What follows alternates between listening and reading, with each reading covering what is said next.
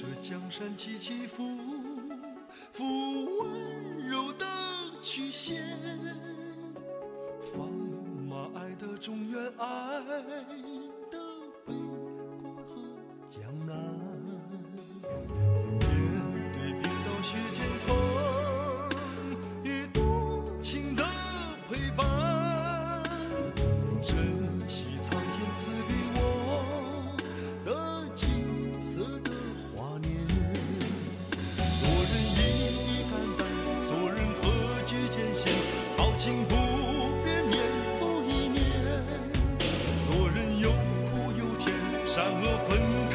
开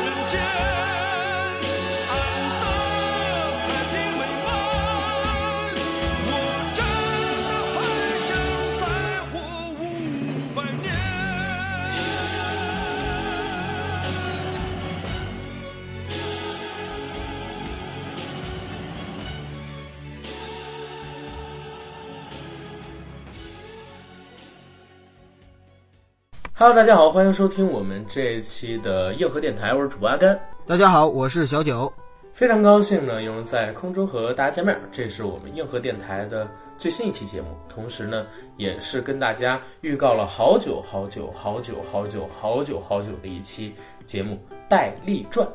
哎，没错，一月份的时候，一月中旬的时候，我跟九哥两个人录节目的时候，我灵机一动，想到的一个概念，说说这个春节期间呢，就给大家放送。但是无奈啊，春节期间阿甘家里边是发生了非常多的事儿，然后一直到现在为止才有时间跟九哥先录这期长节目。而别的 FM 里边的这些短音频节目，可能说又不知道会推到什么时间段才给大家来更新了。然后今天呢，正好在我们节目开始之前，还有几个事情要和大家说一下。第一个事情，今天呢是三月几号？三月六号，今天三月几？三月六号。三月六号啊没事没事没事，抽数啊。对，一定会给到大家的，呃，一定会给到大家的。那今天开始正式的节目之前，有几个事儿要跟大家说一下。第一，今天我们节目录制时间是在三月六号，我会在三月八号晚上六点上传这个音频链接到我们的微信公众号小程序里边去，大家购买之后就可以拿到验证码，有验证码之后就可以在百度云里进行收听了。然后在三月八号的晚上十六点半，我们会上传一个公众号的文章，在这个文章里边放上我们这次微店的链接，大家可以通过这个链接进行购买，一期是九毛九，里边呢是百度网盘中关于我们这几期节目它的一个验证码。有了这个验证码之后，你就可以跳转到百度网盘去进行收听，或者说自行保存这期节目了。然后同时要注意两点，由于这几期节目的内容比较特殊，第一，并不允许外传。一个是出于商业考量，再有一个呢，就是大家也要衡量我们之前说的那个新疆事件，它本身就是不适宜呃广泛传播的。第二件事情呢，就是九哥有之前和我推荐过一个非常非常牛的主播，叫 DJ 杨派所做的节目。我看到他的节目里边呢有一个很好玩的活动，我们也可以借鉴学习一下，就是对于节目打赏者的一个抽奖，同时还有他们的一个通报跟感谢。我们硬核电台呢也会近期选取吧，就是我们每一篇公众号下进行打赏的听友朋友们，给大家做一个集中的感谢。从昨天发出最新一篇的文章，截止到现在，应该是有六位朋友给我们进行了打赏。这六位朋友呢，分别是酷饮净水投资顾问艾特邢雅薇，还有无相阁主人，以及稻木，稻是稻田的稻，牧是牧羊的牧。第四位朋友，我不知道他叫什么名字，应该是他选择的匿名打赏，但是他给我们留下非常暖心的两个字，叫加油。再有呢，是一位我不知道怎么念的英文名字的听友给我们进行了打赏，他的结尾是杠 sky。同时，他还有留言说感谢深夜里一次又一次的陪伴，谢谢。最后一位打赏的呢，也是同样选择了匿名打赏。呃，在这儿呢，我也是感谢这六位听友朋友对我们节目的大力支持。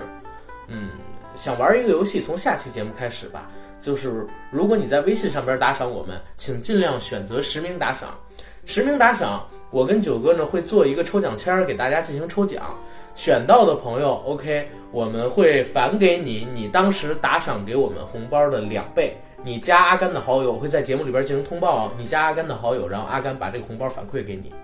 好，然后这是我们要说的前两件事，剩下什么关注公众号“硬核班长”啊，跟这个什么关注我们微博，赶紧加群，加群加管理员 JKLYGT 啊，我都会写在我们本期节目的附属栏里。啊，闲话少叙，赶紧进今天正式的节目，《戴笠传》。戴笠呢？他被称为是中国近代史上最神秘的一个人，蒋介石佩剑，中国的希姆莱，中国的盖世太保头子。在很多他的竞争对手或者说是敌对者的眼中，戴笠是一个十足的刽子手，杀人不眨眼的恶魔；而在很多与他正场相近的人眼中，他是军统里面最神秘，同时又最得力的一员干将。在美国人、日本人、英国人这些国外人的眼中，戴笠呢是。中国仅有的在当时那个特定的时间段，可以二十四小时随时联系到蒋介石，并且可以随时与蒋介石会面的唯一一个人。他掌握着中国最神秘的，在当年啊，就是抗日战争时期最神秘的机构——军统，号称全国乃至东南亚的部分地区有十万的军统成员，甚至后期有被夸张到说有华人的地方就有戴笠的间谍或者说军统特务的这样一个程度。戴笠这个人，他从出生，然后成长，一直到加入到国民党，成为蒋介石的得力下属，一直到他死去，身上有各种各样的秘密新闻，然后从他身上所传出来的各种传奇故事，也都很引人入胜。但是有一点东西很奇怪，就是我跟九哥呢也会发现，现在市场上有写戴笠的书。但是这些戴笠的书，我有的读过，有的没读过。但读过的书里边，基本上讲述戴笠的故事都像小说一样。很多情况下，我都认为那是这本书的作者他个人添加了非常多的个人情感跟演绎戏说成分，嗯，已经偏离了事情的走向。还有很多视频作品也是一样的，比如说为了准备这期节目，我在 B 站上面也在看几个有关于戴笠的视频。很多视频里边都会讲，戴笠呢今天到了上海，到了一个赌场里，到这个赌场里边赌钱，赌钱的时候遇到了谁？然后他说戴笠的口音是这样的，遇到的那个人口音是那样的。他们两个人哎，刚说两句话，这俩人心里边就油油然的生出了一种好感，或者说这哥们怎么口音跟我说？我说你又不在现场，你只是一个视频节目。戴笠的很多文献，其实到现在为止都是被封锁的，还没有公开过，没有被解密过。这些视频节目也好，这些文学作品也好，只不过是当时查证了戴笠所在的那个环境，或者说当时他所遗留下来一些蛛丝马迹里边，表示出他在什么场所干了一个类似的什么事儿，有可能会遇见谁。至于真的遇见了谁，他们之间怎么交流，怎么产生好感，或者说怎么交物。都是这些视频的制作者或者说文章的编写者自己脑补出来的，对吧，九哥？对，没错。所以今天如果说我们要做戴笠的节目，我是特别不希望给大家讲我们脑补的那些东西，只想跟大家讲，就是你真的通过史料，然后你能看到的那些东西，或者说你通过自己对戴笠本人的分析，通过对这些事件的了解，你自己去觉察他是一个什么样的人。嗯，因为评价。先人或者说评价，在之前时代里边有过非常大贡献或者说非常大罪恶的这样的弄潮儿，你不可能说通过别人的讲述就对他有一个固有的印象，一定要自己对他有一个不能够对外人分说的认知，这才是我认为啊对历史人物了解之后应该有的一个个人看法。然后，嗯，九哥，你觉得戴笠是一个什么样的人？OK 啊，其实戴笠这个人确实是一个非常传奇性的人物。我对他的了解呢，其实也是从中国共产党的党史上面呢有一些记载，然后呢感觉好奇之后呢，我就去看了一些其他的资料，包括就是一些呃像阿甘那样就是讲到的这些演绎性的小说等等史料。但是这些东西吧，嗯，说实话，就是历史总是裹着层层的面纱，我们看到的东西。想象的空间太大了，但是真正的历史上面到底是怎么回事的话，我不敢下妄言和论断。只不过我觉得这个人其实，呃，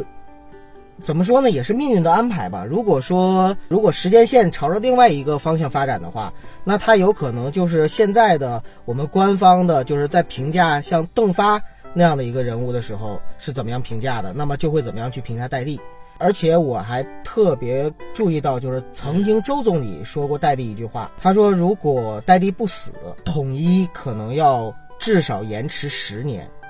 就是周总理这个评价意味着什么？意味着就是说，代替他的贡献，至少能够阻挡住中国大陆的统一，能够阻挡十年。你想想，一个人他的能力他有多大，才能够得到周总理这样的一个评价？所以，其实戴笠在我心中的话，我个人认为啊，个人认为是个用现在美剧里很流行的话说，就是 hero，就是是一个。就是以一己之力能够去改变世界的这样一个英雄和传奇，英雄和传奇。如果你说传奇，肯定是毋庸置疑的。是不是英雄，这个可能还要从其他的方向去考量，对吧？枭雄可能会更容易被接受，对吧？对，枭雄，我认为是非常准确的一个评价。前年国庆档不是还有部电影吗？叫《追龙》，讲这个白豪跟雷洛两个人故事的。里边刘德华有一句台词，当时就说：“一个时代怎么可能没有一两个枭雄出现呢？如果说没有枭雄，是这个时代的损失，对吧？”嗯。然后戴笠呢，很明显他就是当时在那个年代的枭雄，而且是可能说近现代中国以来，呃，最富有传奇性的两个枭雄之一。另外一个人就是杜月笙。然后很有意思的一点，他们两个人的成长，或者说他们两个人的发迹史。其实很多情况下是相交汇在一起的，而且他们两个人都是相识于莫微，后来相互的发迹，也互相鼓动着将对方捧上了后边的神坛，最后也都是在可能说四十年代之后吧，一个雨后失事，一个呢就是在大陆失事，跑到了香港，最终呢，呃，比较颠沛流离，比较落魄的在那儿病逝了。他们俩的人生经历，我觉得蛮有意思的，很像。很像，嗯，然后接着说回来，这个戴笠，九哥刚才有一点说的就是很有意思啊。大家有没有想象过，如果说在一九四五年抗日战争胜利之后，中国大陆的时间线向另外一个方向去发展，我们官方失败了，然后呢是戴笠的那一方成功了，戴笠又没有在岱山失事去世，他会不会成为就是说呃？在那个时间线里边的官方所鼓吹的民族大英雄，历史是一个任人打扮的小姑娘啊！大家一定要记清楚这一点。当你把历史回过头去看的时候，你会发现它有太多的后来人在上面添加了呃越来越多的笔触，像一条蛇画了很多只脚，最后变成了一只蜈蚣，你根本你就看不出来它原来是一条蛇。这是现在的历史，但是如果我们波斯抽检。可能说，从这个人逝世开始，我们以另外一个想象的方式，另外一个想象的思路、脑洞去看待这个事情的话，有可能你会发现的本真更接近事实。所以，这个是今天我们要先跟大家聊的点。只要大家先抛掉固有的一个认知，后边接受起来就很容易了。我先跟大家说一个数据，有考证啊，戴笠和他所领导的部门，在抗日战争期间。他们所做下的功勋，或者说通过他们而击败的日寇军队士兵的人数，其实远超过八年抗日战争时期我们的官方，我们现在的官方所啊击败的或者说歼灭的敌人数的总和。所以你想，为什么在上个世纪的三四十年代，呃，戴笠还活着的时候，日军也好，或者说其他的一些我们的敌对方势力？对他所挂出的悬赏金额，甚至要远远高于我们的伟大领袖，这是一个侧面的影响。现在呢，反而能够确认的是什么？第一，戴笠这个人爱财，财是人才的财，同时呢，也是金钱的财。爱财爱人才体现在哪儿？他曾经为了笼络一个自己认为很有能力的下属，那就派出了自己非常疼爱的一位女特工。啊，非常喜爱的一位女特工，然后让这位女特工用了很长的时间去学习琴棋书画，学习谈吐，靠近那位他所看重的下属，最终把这位下属用美人计成功的笼络过来。而他自己还表示过对这位下属妻子，在他们相识之前啊，好感，或者说已经把那位妻子纳入自己怀中了，然后又义无反顾地奉献出去，爱财，然后爱金钱的才有怎么解释？戴笠去世之后，呃，国民党也好，或者说我们现在的官方也好，其实都对他的个人财产有过统计，或者说流出来的各种正史、野史都曾经表示过，戴笠手下的房产无数。在全中国，甚至说还有国外的很多地区，都拥有自己的房产置业，而且很多城市并不止一套，有两套甚至多套。而在这些房产之外，他本人也参与了杜月笙所经营的烟草生意，并给杜月笙的烟草生意提供了非常大的帮助。在这段时期里边，杜月笙也给他聚敛了非常巨大的财富。而在烟草还有房产的投资之外，戴笠本人，因为他掌控着军统部门，军统部门可以说是上个世纪中国在解放战争之前最恐怖的一股势力，搞策反、搞暗杀、搞情报工作，同时呢，里面的每一个人都深藏不露的隐藏在我们身边的每个角落里边。之前我在开篇的时候说到了，有华人的地方就有戴笠的间谍，这句话可能有夸张的部分，但是这句话既然能够传出来。可想而知，他也并不是空穴来风。当时已经确认的一点，就是在国民党所属的任何一个部门之内，最少都会有一名军统的成员，嗯，在驻扎着。所以，在整个国民党的体系里，每一个官员，除了蒋介石之外，他的下属每一个官员都很惧怕戴笠，给他也提供了巨量的贿赂资金。当然，这些钱可能说戴笠收了，该办你还是办你，可这并不影响他的敛财。所以，戴笠是一个非常对财富有欲望、贪婪的人，这是已经确定的。之后呢，还有两点，戴笠是一个很好色的人，好色在他跟当时国内非常多的女明星都有过露水姻缘，然后他跟蝴蝶的事情也被很多人呃当做茶余饭后谈资谈了几十年。而军统里边那些美女特务们，几乎每一个都被他染指过。戴笠好色如命，从各种我看过的野史小说里边都在讲，他上私塾的时候，可能说才十几岁，就已经开始各种出入当地的烟花巷、花柳场所，所以好色这一点也是可以确认的。最后再有一点，戴笠是一个对蒋介石很忠诚的人，这一点我并不知道啊，我并不知道。我得到的信息是否是准确的？因为我看到的是，嗯，国民党对他的评价，还有后来的一些人在分析他的性格、分析他行事作为的时候，给出的一个评价，说戴笠是一个很像和珅的人，或者说很像王刚所饰演的和珅的人。这个人呢，他在对下属、对同僚、对敌人、对自己的朋友有各自的方式，这些方式呢，无疑表现出他的精干。他的老奸巨猾，他的能力，他的狠辣，但是在对待蒋介石的时候，他是一条非常忠心的像狗一样的人。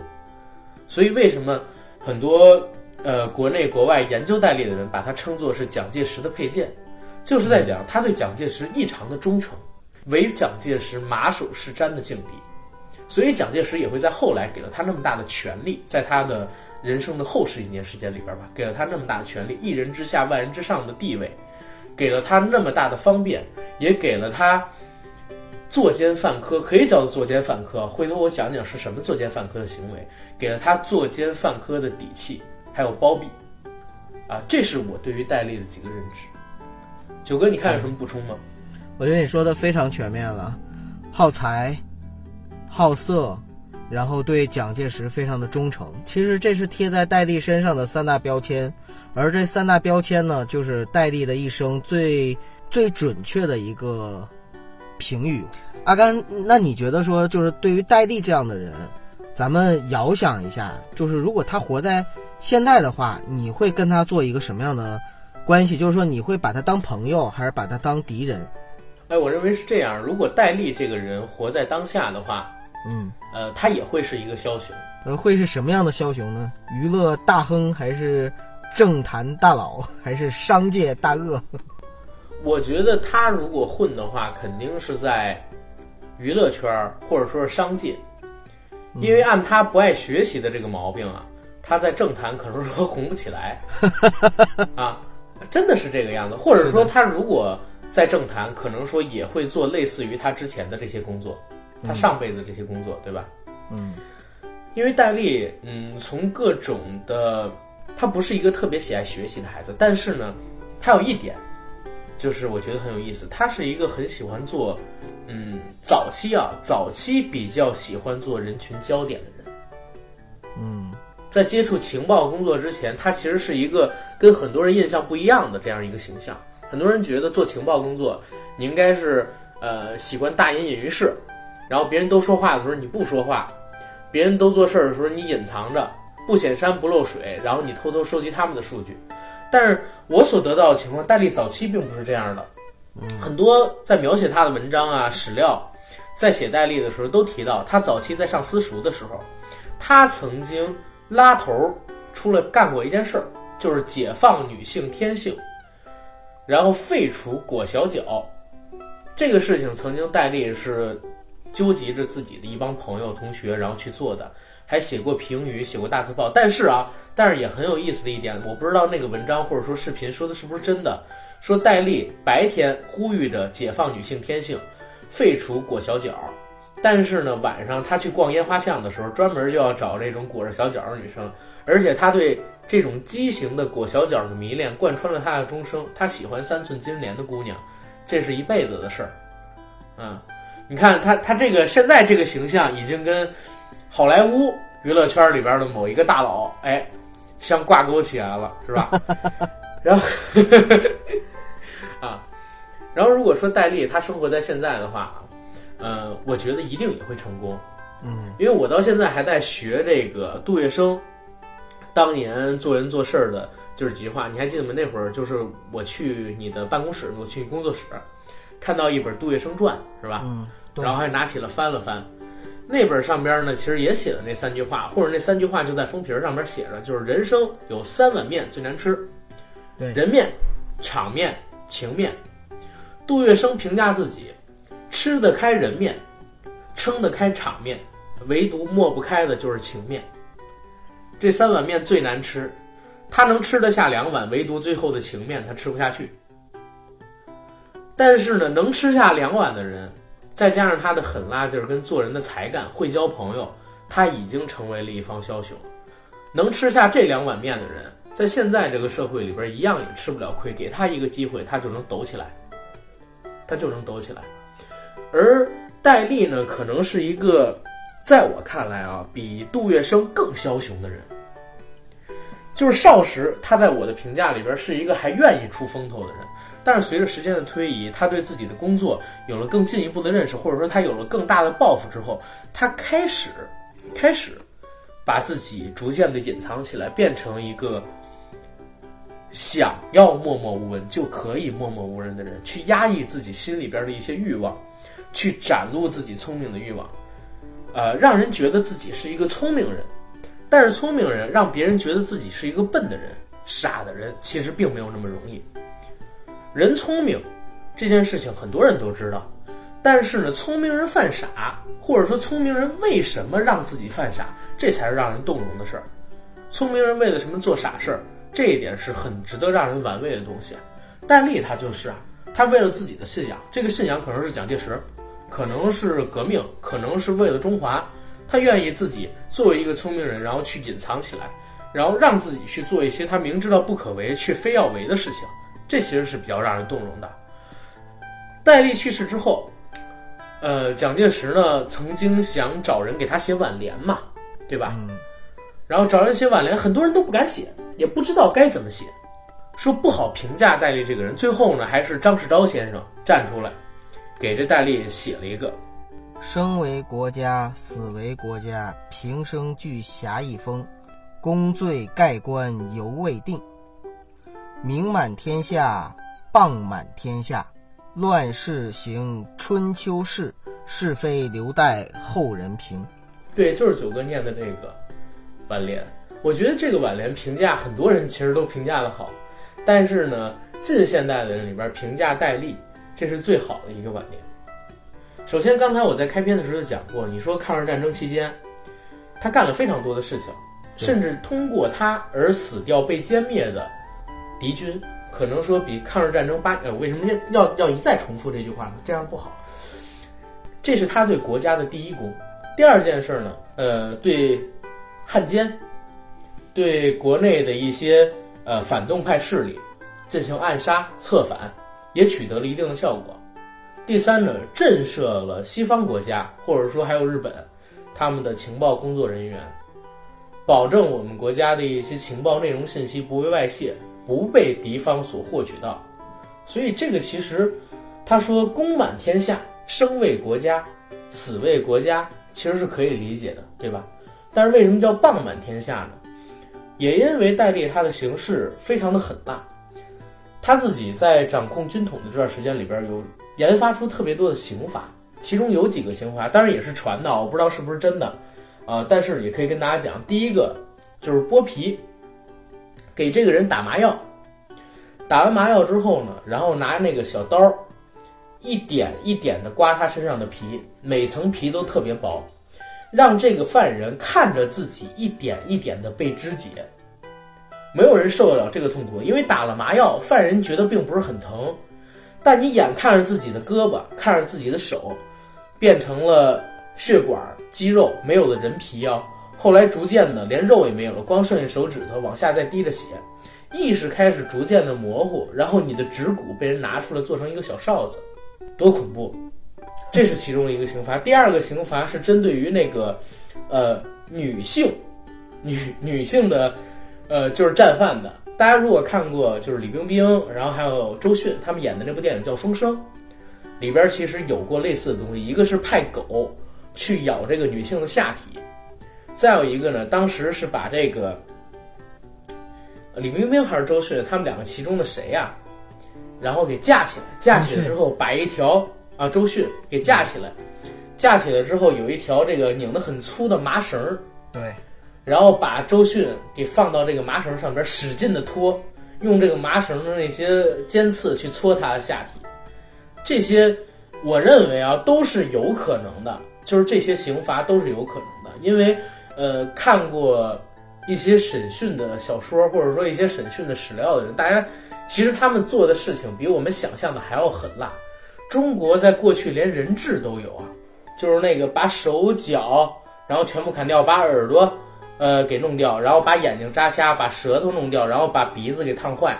让这个人每天吃吃屎吃粪，然后给他关在这个桶里边的事情，中国历史上也是出现过的。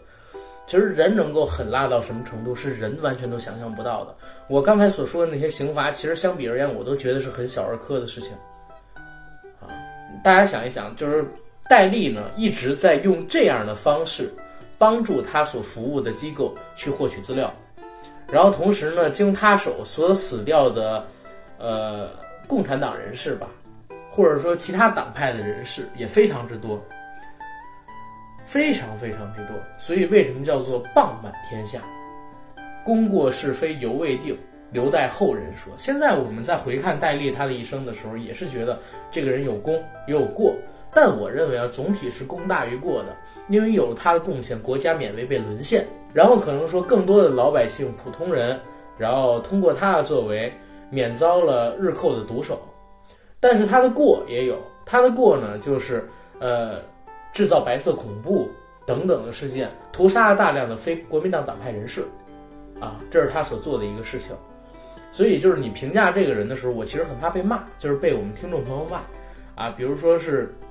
左派啊、右派啊，都会来骂。说你评价这人评价的不对，你这事儿说的不行。如果说大家觉得阿甘对戴笠的评价在这期有问题，欢迎呢在我们的公众号啊，或者说在我们本期节目的评论区里边进行评论，然后我们一起来研究，一起来研究。但是不要谩骂，因为对于历史人物，每个人都会有每个人的看法，因为没有目前任何一套完整的史料，或者说我就能百分百确定戴笠是这样的人是没有的。我说的只是我自己个人的一个认知，嗯。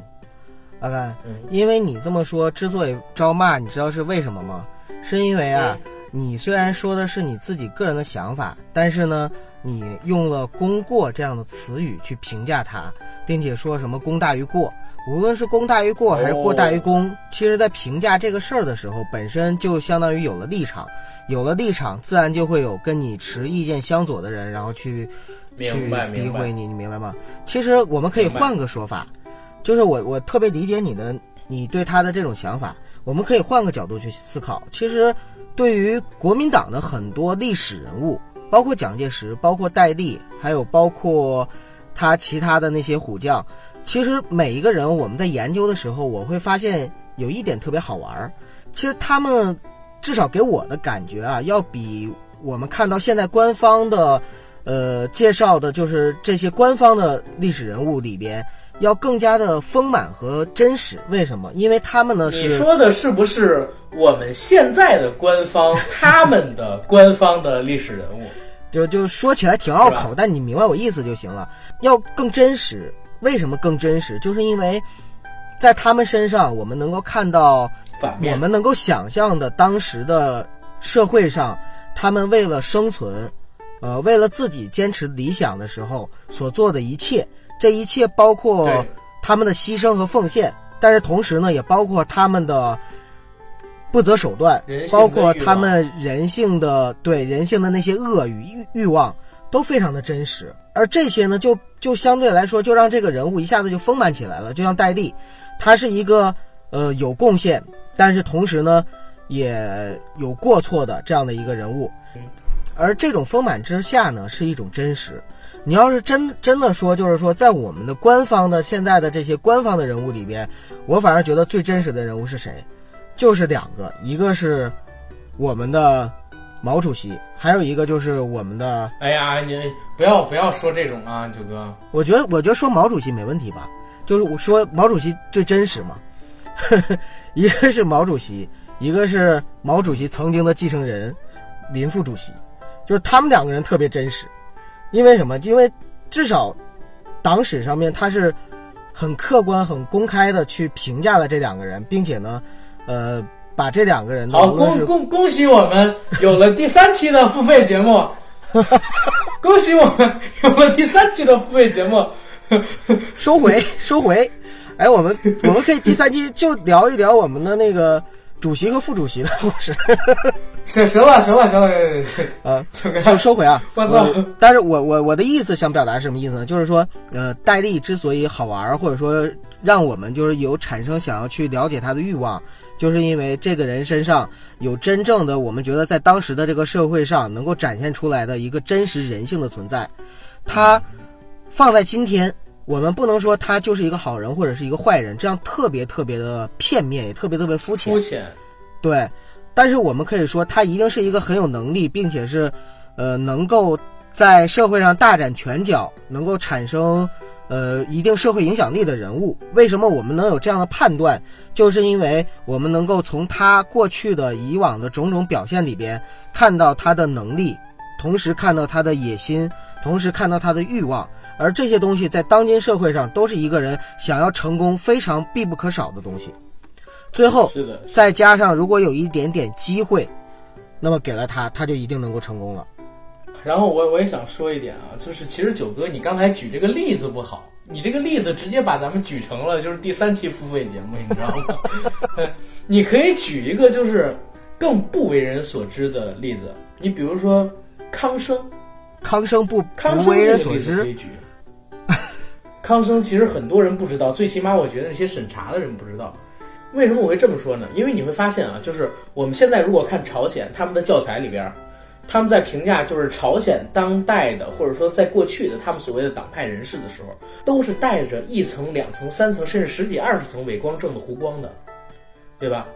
对，比如说那个金正恩，他们家祖上可是用过石子儿八百里开外打过飞机的人啊，对吧？用石子儿打下过战斗机的人啊，我还记得这篇文章里边写的，小朋友，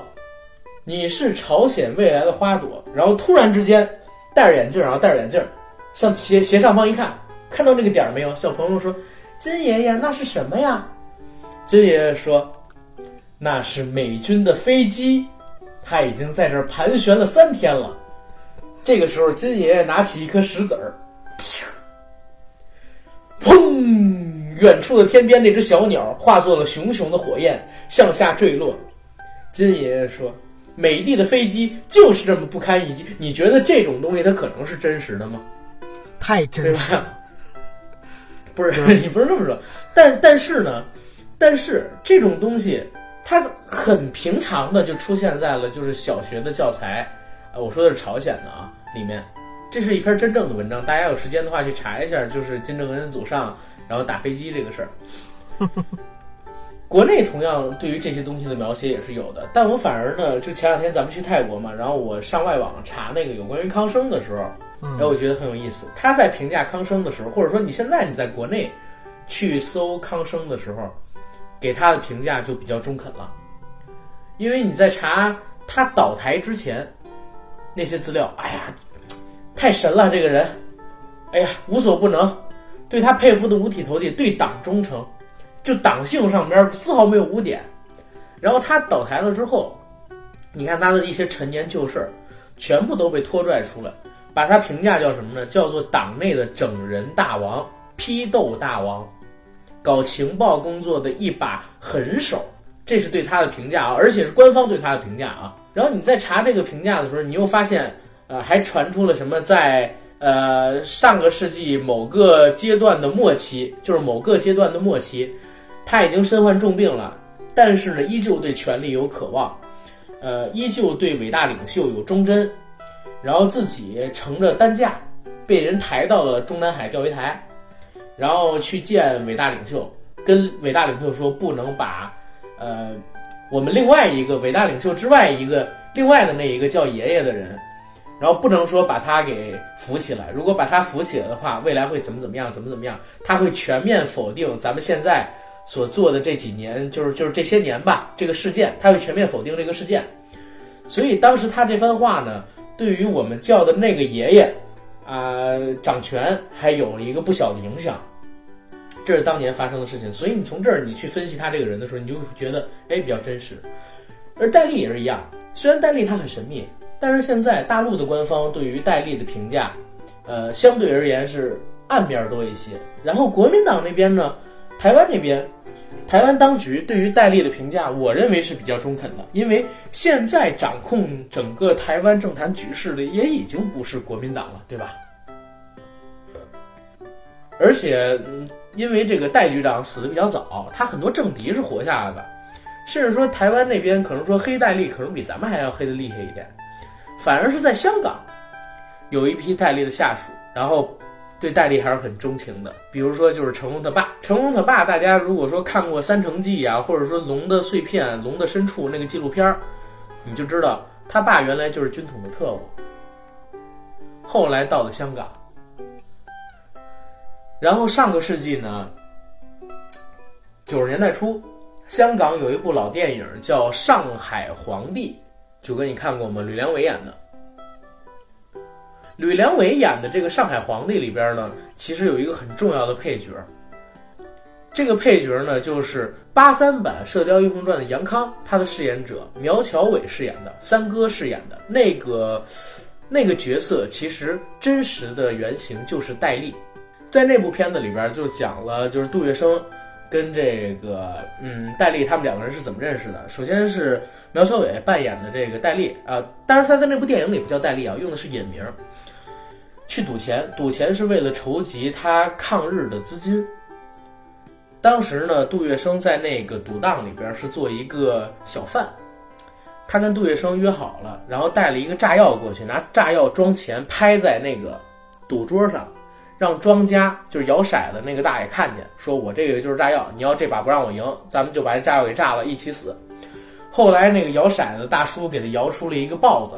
然后让苗侨伟扮演的戴笠把桌子上面所有钱全都给拢了，拢了之后走。他这样跟杜月笙认识的，杜月笙知道他是愿意救国的人啊，或者说抗日的人，给他行使这个方便，为他们两个人之后深厚的友谊打下基础。戴笠呢，其实在上海皇帝那两部戏，一部叫《上海皇帝之岁月风云》，一部叫《上海皇帝之雄霸天下》还是争霸天下，忘了。在这两部戏里边都有出场，而且出场次数并不少。比较著名的几次出场，第一就是他跟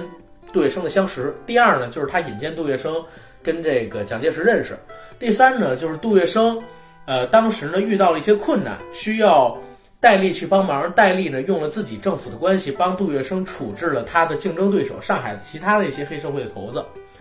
再之后呢，也就是他们最后一次激烈的交锋，杜月笙想成为上海市市长，在抗日战争胜利之后，但是戴笠他呢跟杜月笙呃汇报了老板的一个观点。就是他的老板的一个观点，说你不适合做什么什么什么什么，然后跟杜月笙起了一个比较大的争执。我觉得这个其实相对而言是比较还原的，因为台湾在拍戴笠，跟大陆去拍戴笠都或多或少可能说有一定的偏私，而上呃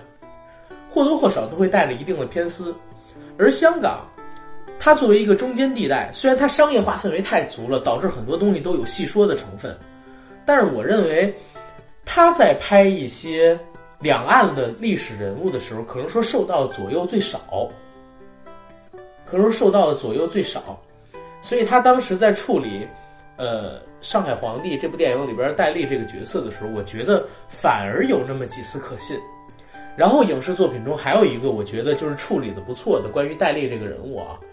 呃，两个吧，两个，有一个呢是。去年我看过的一部电视剧，柳云龙是叫柳云龙吧？他执导的电视剧《风筝》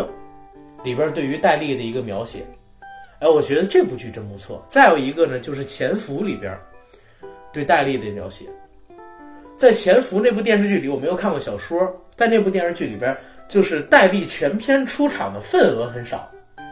但是提到老板、提到戴笠这个名字的次数非常多。他名字出场次数特别特别多，然后他是一个深不见底的人，在整部电视剧里边就好像一个黑手、幕后黑手一样，在把控着整个余则成所存在的那个情报站的工作，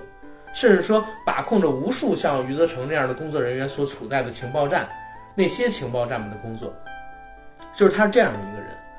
而《风筝》里边呢，对于呃戴笠的描写，也把他偏人性化的描写一些，我我认为这是一个进步啊，我认为这是一个进步。在过去，只要是跟国民党有关的，我都不说戴笠这么敏感的人物，只要是跟呃其他党派有关的，在我们的作品当中都是妖魔化的。你比如说，我今天我在看这个呃一部有关于戴笠的文章的时候，里边提到，九哥，你看过《沙家浜》吗？八大样板戏之一。看过呀，《沙家浜》里边有阿庆嫂，有刁德一，有胡司令，对吧？对。胡司令当时的那个军队，哎，对，胡司令当时他做的那个军队，你还记得是什么军队吗？叫忠义救国军，对吧？叫忠义救国军。嗯，这个忠义救国军呢，在沙家浜的戏里边说，哎，他们是一个表面上抗日，实际上跟日寇所勾结的这么一个汉奸团队，对吧？嗯。但是历史上，忠义救国军就是戴笠所组织的一支队伍，它是一支专门用来抗日的游击队伍，而且在抗日战争里边立下过汗马功劳，杀过很多的日军，而且还杀过一些大汉奸。这是戴笠当时所组织的忠义救国军，而且跟那个暗杀大王，呃，就是那个万亚乔还有关系。所以就是你会慢慢发现，就是我们的作品近些年有进步。在描写敌对方或者说是非我方的这些势力的角色或者说人物的时候，已经开始逐渐的表现他们趋于人性的东西，而不统一都是假恶丑。然后，其实说了这么多，我还没有说戴笠的一些成长经历什么乱七八糟的，我可以顺一下吗？九哥，顺一下他的成长经历之类的东西给大家普及一下，然后再讲几个他的秘闻，好吧？嗯，说吧，反正你说的很多，我都插不上嘴，你就好好说吧，嗯，好好跟大家聊一聊。好，嗯，那剩下的东西呢，我我就先跟大家聊聊这个百度百科里边对于戴笠的一些认知了。首先，戴笠呢是生于一八九七年，然后死于一九四六年，然后北他的称号是中国国民革命军陆军中将、国民党军事委员会调查统计局首长，他是浙江省。江山县保安乡人，黄埔军校六期毕业。早年呢，曾经在浙军周凤岐部当士兵，后来脱离部队到上海，在上海股票交易所认识了蒋介石、戴季陶等人，还有杜月笙。戴笠因为得到蒋介石的信任，长期从事特工和间谍工作，并负责中华民国国民政府情治机关军统局，并担任副局长（括号），但为实际领导人和中美特种技术合作所主任。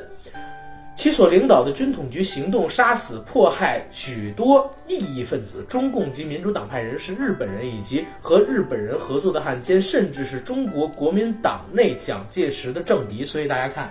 为什么很多人都讨厌戴笠，包括国民党里边一些人。在抗日战争中，戴笠和他领导的军统局为中华民国立下卓著功勋。一九四六年，戴笠因飞机失事身亡，死后被国民政府追认为陆军中将。由于其行踪不定、神出鬼没，他被美国克莱尔斯杂志称为亚洲的一个神秘人物，中国近代史上最神秘的人之一。OK，然后戴笠呢，原名叫做戴春风，然后又名叫做戴雨农。为什么他会选择就是戴笠作为他后来的名字？现在市场上其实是有两种解释，这这段就不是百度百科了，这我跟大家来说说我的一个认知。第一个呢是说戴笠曾经去。呃，黄埔军校考学的时候，当时黄埔军校已经停止招生了，然后他就很失意的，呃，流离失所了一段时间。在那段时间里边，他去算命，算命的先生跟他说：“哎，你命里边缺水，你命里边缺水，所以你得改个名字，跟水有关系的。所以他改名叫做雨农，说你改了有水的东西之后，你就会大发特发，然后你的人生势头啊会使劲的往上走。”所以改名叫做雨农，包括这个戴笠的笠字，笠就是一个竹字旁下边一个站立的立，这在过去讲的就是雨具，就是那种草编的，哎，对对对对对，斗笠。所以他改名叫做戴笠。再有一个呢，就是说他为了纪念自己一段友谊，取了“君乘车，我戴笠，他日相逢下车揖”这样一句话，就是他的一好朋友。那个时候戴笠其实很卑贱啊，因为他的家庭出身并不是很好。他妈呢算是个大家闺秀，但是已经破落了。他爸呢嗜赌如命，他们家祖上其实是出过武举人的，但是一代一代的传下来，因为越来越不争气嘛，地呢是越卖越少。到了他这一代，他爸爸因为好赌，然后又没钱，然后就早逝了。家里边呢只剩下他妈，然后祖上留下来的那几块地收租子种竹，收租子种竹子，这样勉强的过活，这是已经确定的一个事实。所以他家庭情况不是很好。他在求学这段时间里边呢，认识了他的朋友，然后为了纪念这段友谊，他取名叫做戴笠。这是目前两种比较官方也比较有确信度的说法。这是有关于戴笠为什么叫戴笠，而不一直叫戴春风啊这件事情的一个确意。再之后呢，戴笠二六年入学了黄埔军校六期。哎，讲到这儿也要说一嘴啊，他改名叫戴笠之后，改名叫做戴笠之后，突然之间。然后又说黄埔军校恢复招生，然后他去了。这是我了解到的情况啊。我先说一嘴啊，我不确定他是改名之前进的还是改名之后进的。但是我看到一篇文章里边是写，他刚一改名，然后黄埔军校就恢复招生了，所以他觉得这个名字对自己特别合适啊，就一直叫戴笠了。二八年呢，开始为蒋介石进行情报活动，而且这个情报活动的工作还是他自荐的。他跟蒋介石相识的时候，他很微末，然后蒋介石已经是黄埔军校里边的校长了，对吧？然后他就各种跟蒋介石那讨好、卖关系，给蒋介石呃跑腿打杂，自荐自己的这个能力。最终呢，蒋介石对他有了信任，开始委派给他一些工作。三零年成立国民党第一个特务组织调查通讯小组，建立十人团，深得蒋介石宠幸。三二年。在南京秘密成立中华民族复兴社，戴笠任复兴社特务处处长，与 CC 系的中央情报处个别独立。戴笠开始发展自己的特务网络。一九三三年五月，派特务白世维刺杀北洋军阀汉奸张敬饶。六月，派特务赵礼军暗杀中国民权保障同盟副主席杨幸佛。三四年的六月十三号，负责调查藏本事件。十一月十三号，派特务赵立军将上海《申报》主持人史良才刺杀于沪杭道上。十一月二十四号，派特务吕一民刺杀吉鸿昌。这是他一九三四年六月份干的这个事儿。然后里边值得一讲的就是这个，呃，藏本英明事件。藏本英明这个事儿呢，实际上就是日军布的一个局。他们在六月份的时候号称说，哎，我们这个日军领事藏本英明失踪了，在你们国内失踪了，说是那个你们中国人是不是把他给杀了？然后在国际上发了各种各样的稿子，造出舆论。然后当时呢，讲借由这个借口就侵华了。如果有了这个借口，其实就没后来什么那个卢沟桥那个事儿了，是吧？啊，但是呢，这个事儿最终被扼杀在摇篮之中，就是因为戴笠查出了哦，藏本英明原来还在，只是被日军给藏起来，他自己主动藏起来的。所以把这个事儿曝光了之后，在国际上日本人丢了很大的脸，然后这个借口也就不成立，没有顺利的按照日本人的意愿进攻中国、侵略中国。所以在这件事情上，我们可以负责任的讲，通过戴笠，日军侵华向后延迟了大概半年、一年左右。然后就是一九三六年的十月，派刺客将暗杀大王王亚樵暗杀于广州五州。一九三六年十月。派刺客将王亚樵暗杀于广西五州。一九三七年，软禁西安事变发动者张学良、杨虎城。看看人家干的都是什么事儿，随便一个事儿就是惊天动地的大事儿。靠！一九三八年，特务处扩大为国民政府军事委员会调查统计局，任副局长。一九三九年二月，刺杀中华民国维新政府外交部长陈露。三月，派遣特务。潜入越南河内，狙杀汪精卫，世称“河内刺汪”。四零年，派林怀部刺杀青帮头子张孝林。十月，派朱生元刀劈上海市长傅小安。十一月，派军统特务马可迪将日本天皇特使高月宝男爵刺杀于北平。十二月二十二日，将走私贪污的财政部长、中央信托局经理林世良活埋。十二月二十三日，将屯粮的成都市长杨全宇处决。四一年，戴笠为加强南亚抗日活动，两次亲赴缅甸建立情报网。十二月，戴笠领导的军统提前破译了日军偷袭珍珠港的阴谋，并提前通知美国，但未受美国重视。珍珠港事件爆发后，美方震惊，美国总统富兰克林·罗斯福向蒋介石提出要亲自会见戴笠。这两件事儿很有意思。第一呢。就是南亚抗日活动，南亚抗日活动是发生在呃中国跟英国之间的一次非常操蛋的接触，因为英国吧，嗯，他对于日本侵略中国这个事儿，我我我自己是持这么一个认知啊，包括对丘吉尔，丘吉尔对日本侵略中国这个事儿，压根儿都没当成是一个什么大事儿，因为他觉得没有动用我的利益，我就完全可以不用管，特别典型的双标狗，在日军。呃，侵华的前期，英军完全没有出动，当然跟美国更没有什么关系啊。日军完全没有出动，不是英军完全没有出动。后来英军为什么打缅甸，甚至说我们还要去缅甸参战，就是中国当时组成了远征军去缅甸参战，实际上就是因为当时的英国在这边有殖民区啊。日军侵犯了英军的殖民区，英军才过来打仗。然后我们中国人组成了远征军，协助英军打仗。而且英军对于中国当时的远征军特别的不屑，特别的不尊重。我们在救出英军两千多个战俘的时候，英军对我们连一句谢谢都没有。这是当时的事件。而且，刚才我说了啊，在没有触碰英军利益的时候，英军对整个东亚是不管不问的。可是，当我们最后要求退还九龙跟香港的时候，香港还好说，这是我们割让给你的，对吧？但是九龙可是租界呀，九龙是真租界呀，你租界你为什么不退给我？英军对这个事情啊，包括丘吉尔对这个事情，就是非常的死，卡的非常的死，我就不退，我就不退，这是当时的事情。然后后边呢，日军偷袭珍珠港这个事儿更神奇，就是之前我不是讲过吗？九哥在这个百度百科里边有写到。戴笠呢，曾经跟美国人建立了一个合作的情报机构，向美国人学习他们的情报获取技术。因为当时国内没有这方面的人才，所以都是跟美国学的。但是戴笠是个天才，他委派的这些人是把美军的东西啊学了个通透。而且戴笠很牛逼的在哪儿啊？就是这呃，而且戴笠很牛逼的在哪儿？就是他非常会做人，接待这些美军的来过来教这个情报的工作人员的时候，派用了自己军统里边的美女特务，还有一些什么。什么什么其他地方的妞吧，反而是把他们里里外外都安妥的很舒服，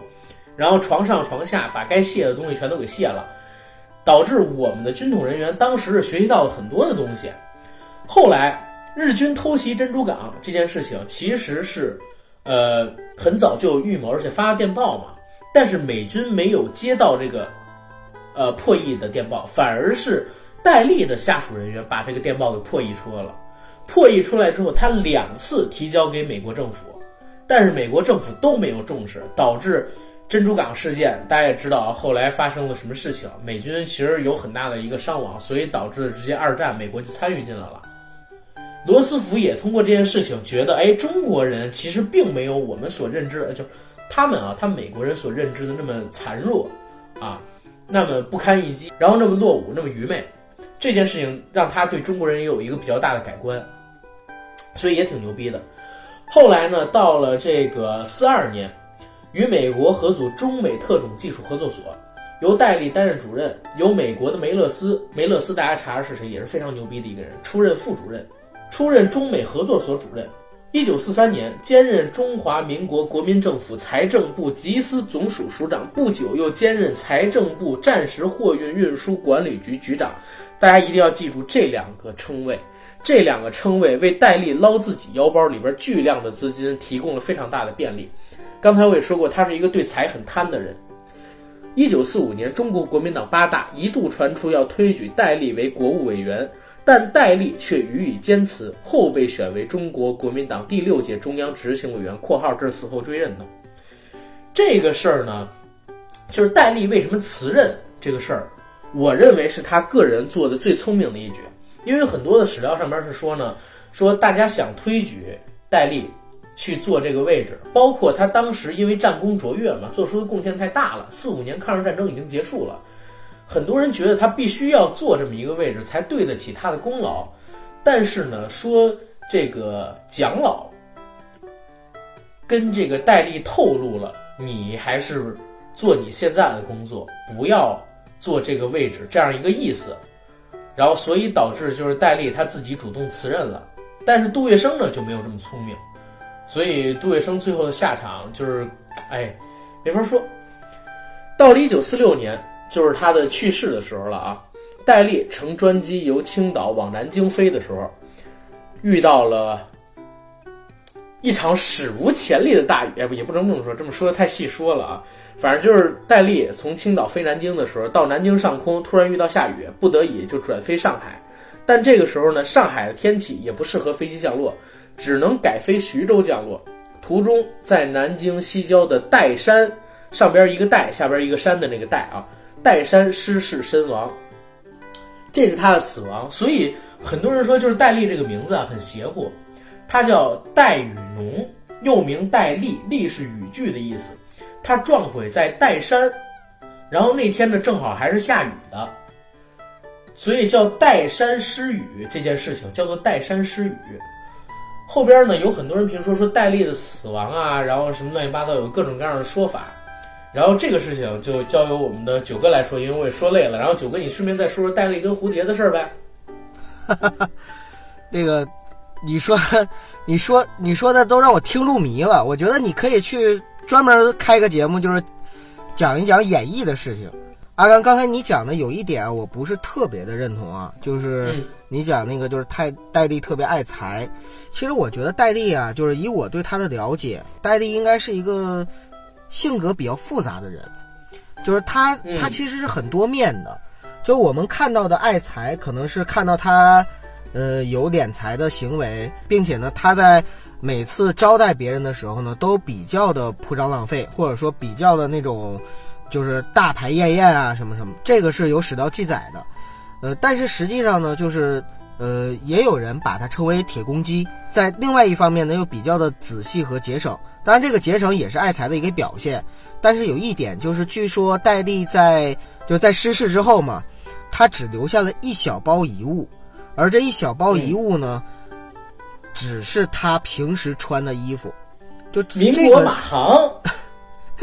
对，就这一点让那个蒋介石当时就蒋委员长非常的动容，然后。当然，这个事儿啊，我不知道，就是说，是不是在他留下这一小包遗物以外，他还留下了什么地皮呀、什么公馆呐什么的这些，这不算不算？有，对，肯定有啊。不是蒋蒋介石，我觉得是这样，九哥，蒋介石说：“我操，怎么才这么点东西？他都藏哪儿了？”所以动容了。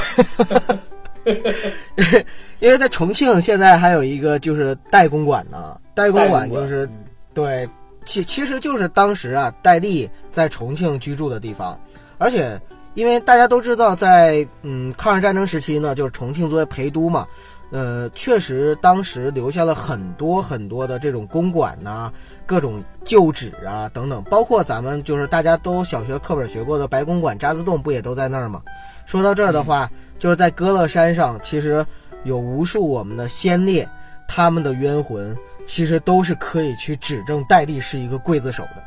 对吧？嗯 这个没办法，因为我们我们那个从小到大，就是我们一直在学习的，就是我们先烈红颜的故事，红颜魂我们都知道。而这些其实王叔叔指着自己的右手说：“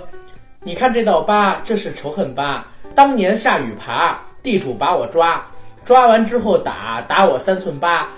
你看这个疤又红又又大，然后仇恨记心中，永远把党夸。是这个吗？我怎么听你说你看这个疤的时候，我就忍不住想想，就联想到它又大又圆。你怎么你说你看这个时候，这个语气特别特别像那个就是死根儿，特别特死根儿，别死根儿嗯，对啊对，就是就是啊，小萝卜头啊什么的，对不对？小萝卜头儿唐尼。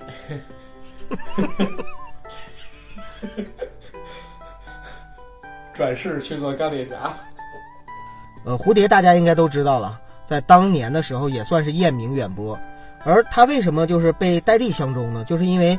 他是影星嘛，然后拍了很多电影。戴笠看了之后就觉得说，哎，这样的女人就应该是我这样的男人所拥有的，或者说才配得上我这样的男人。可是当时那个，因为第一蝴蝶她已经结婚了，呃，她老公叫潘有生，然后另外呢两个人呢是在上海，不过后来就是抗战爆发了。蝴蝶夫妇两个人就跑到香港去了。但跑到香港之后呢，香港后来也被沦陷了。这个时候就是没办法，他们又转转转，然后最后呢，就是辗转到了重庆。辗转到了重庆之后，哎，戴笠发现这个机会来了。他听说蝴蝶就是到了重庆，然后就开始想有什么办法我能够就是接触到重庆呢？他就找找到了当年他在上海的时候认识的一个朋友，叫做唐生明。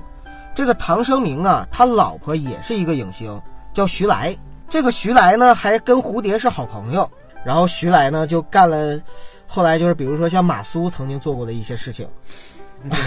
然后，然后戴笠呢，就戴笠就接触上蝴蝶了。蝴蝶本人呢，生性是比较傲慢的，不好上手。在这样的情况下，戴笠就想办法，比如说蝴蝶他们在重庆的时候没有居处，然后戴笠呢就给他盖房子、建公馆，呃，然后呢就是蝴蝶夫妇当年在香港的时候，香港沦陷了，那个时候呢，蝴蝶他们要跑，但是跑之前，他把自己的很多的什么金银细软啊，什么乱七八糟东西，托自己的一个朋友叫杨慧敏，全都往大陆搬。但是这个杨慧敏呢，后来告诉蝴蝶说，这些东西全丢了，被土匪给抢走了。然后蝴蝶听了之后就很难受嘛，这个里边有自己值钱的东西，还有自己以前有很多纪念意义的东西。戴笠听说这件事之后，利用他的关系就开始就各种找，找啊找，完了找了一段时间，告诉蝴蝶说：“哎，我帮你找到一堆东西。”然后蝴蝶就给蝴蝶捧过来了嘛。蝴蝶一看，就其实都不是蝴蝶以前的东西，但是呢，比蝴蝶以前的东西还要更好、更值钱。然后蝴蝶，蝴蝶也是场面人嘛，然后就感谢千恩万谢的感谢了那个戴老板，感谢戴老板，然后这样一来二去，开始就是有了一些交往和应酬，呃，有的时候有酒局，有的时候有饭局，然后当然了，各种的酒局饭局的时候，戴戴老板都会叫上蝴蝶。后来一来一来二去，然后两个人就秘密的同居在一起了。嗯，但秘密同居在一起之后，其实她老公就是知道了之后也很难受嘛，当然也很难受嘛。哎，我得到的说法是她老公一开始就知道，嗯，我不知道在正史和野史里边她是怎么样去形容的哈，但总之是我看到的材料里边、史料里边写的是她老公是后来知道的，并不是一开始知道的。但其实这个不重要，因为呃有一点是确定的，也就是说她老公一定是被绿了。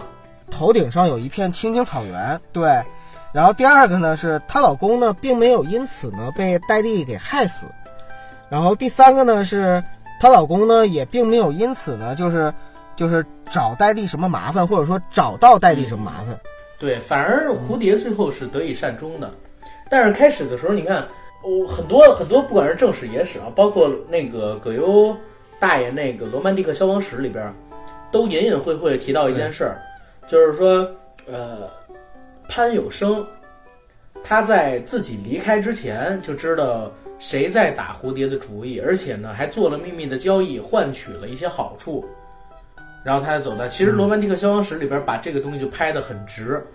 但是为什么就是九哥，你看到很多文章或者说一些作品里边对这件事情就描述的比较模糊？因为蝴蝶跟潘有生的就是后代还活着，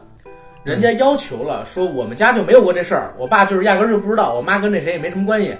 就像那个高晓松前两天是聊的一个事儿，高晓松说他一直在筹拍林徽因，就是筹拍好多好多年了，为什么一直筹拍不了？因为林徽因的闺女高晓松得叫梁阿姨。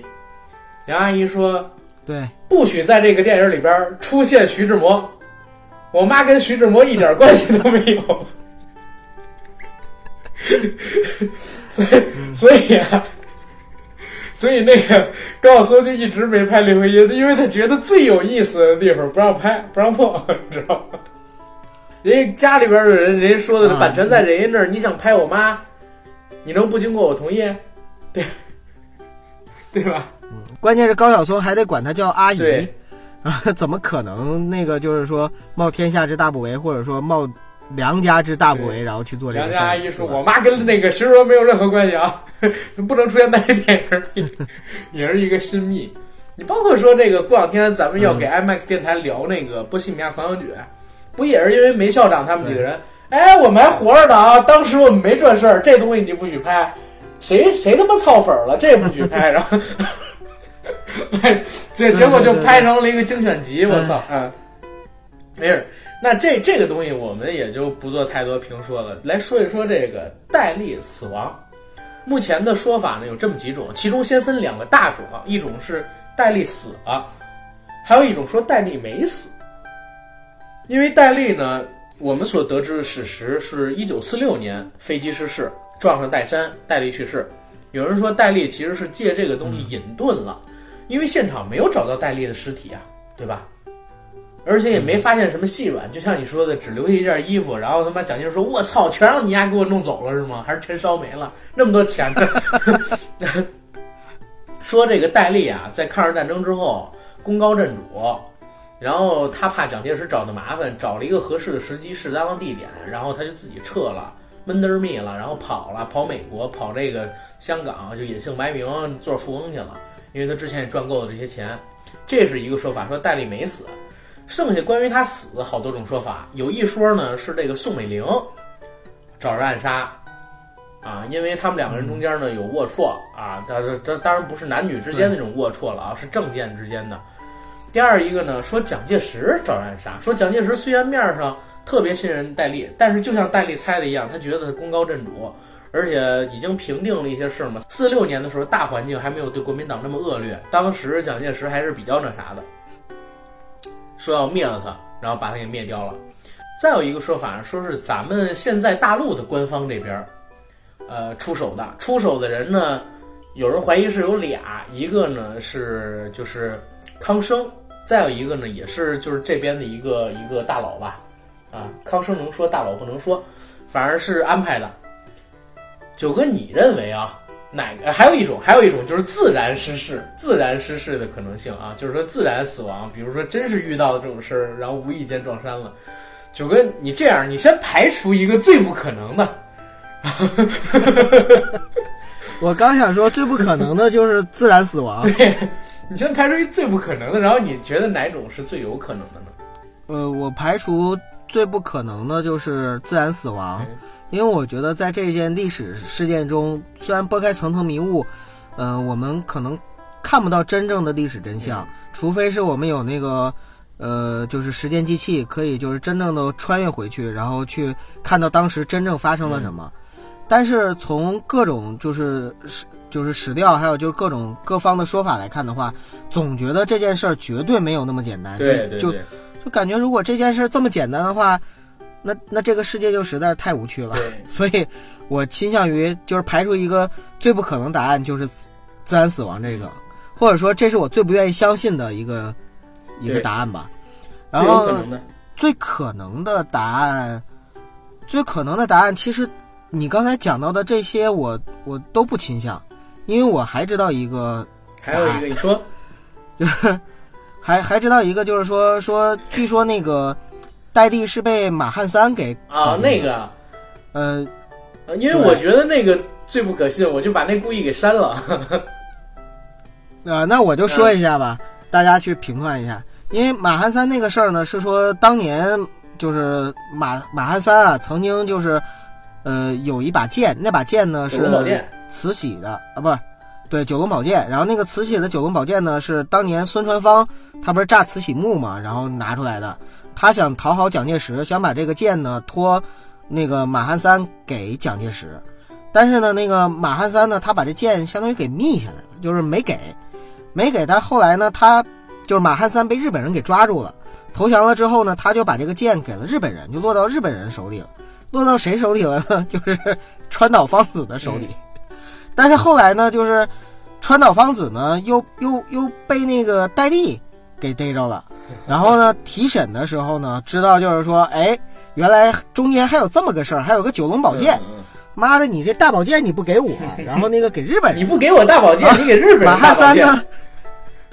对，马汉三呢，就是知道这个川岛芳子这个这事儿一定会漏嘛，漏漏的话，这个戴笠肯定得收拾他。而且那个时候呢，马汉三其实他已经是他也有有，就是他还活着嘛，然后他就想这个不能让戴笠下手，我得先下手为强。所以呢，他就派自己的一个死党叫刘玉珠，就是当时刘玉珠呢在北平站呢是也是有一个职务叫什么军统督导员吧，类似。然后戴笠呢，飞机飞到青岛的时候呢，是刘玉珠呢，就是以检查的名义上了飞机，然后呢，在飞机上呢安了炸弹，而且呢，就是据说当时查出来这个飞机呢，确实是在空中先爆炸后撞山的，呃，有这样一种说法。不不不，对，所以呢就倾向于是可能是说法。对，只能说是说法嘛，就是马马汉三就是搞死了戴笠，就是我倾向于这种是什么呢？因为这种吧最好玩儿，因为也也是最传奇吧。就是所有的这些里边，其实你要说更更接近事实真相的，可能是可能是阿甘说的其中的某一种，但是呢，呃，我觉得就是说。演绎性让我宁可去相信，或者说去想信、想象的，可能也就是马汉三这种更好玩一点。那这样，我我来分析一下啊，我就不说我自己最相信哪种方式了，我直接说我最不相信的。我最不相信的就是说，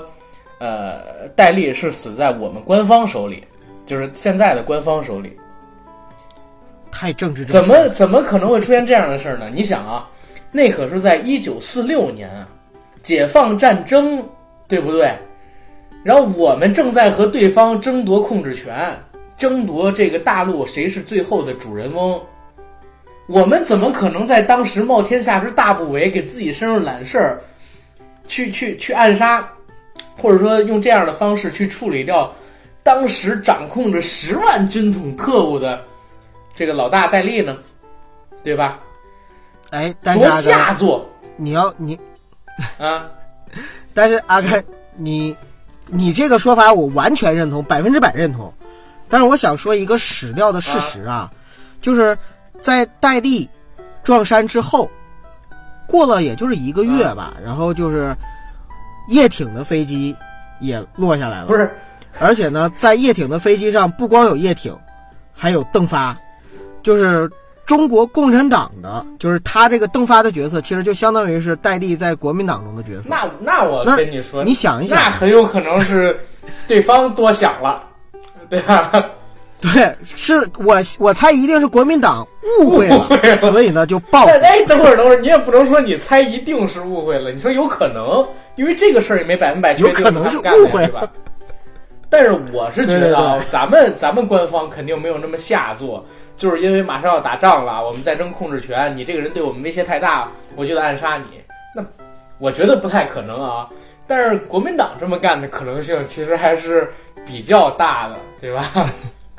但是威胁大，这个也是有证据的啊。就像我一开始说的，人周总理都说了，就是说那个让我们